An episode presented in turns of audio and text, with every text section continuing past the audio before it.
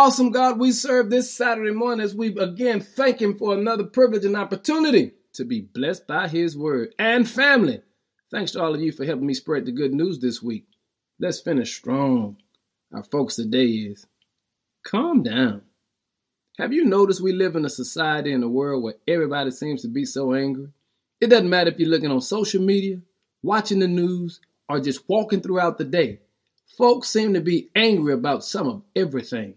And let's be honest, someone listening right now, you're angry at someone or over something. But when you get a chance, read Philippians chapter 2.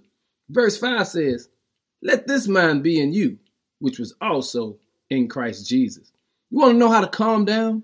You have to understand that if you want a clear mind, you have to seek an intimate, personal relationship with Jesus. We must desire to know and become like him. He must be our Savior and our role model. Check out our role model. He said, Let this mind be in you, which was also in Christ Jesus. Jesus had a whole lot of things he could have been angry about, had a whole lot of things he could have been mad about, but he knew that would not have helped him fulfill his purpose. You see, Jesus had a very clear understanding of who he was and why he was on earth. Our Savior regarded himself as a servant, and he humbled himself to be obedient to God.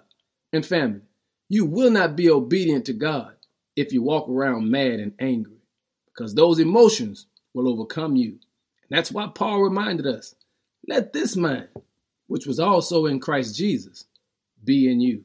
Hey, family, calm down and give God some glory today. In Jesus' name, amen.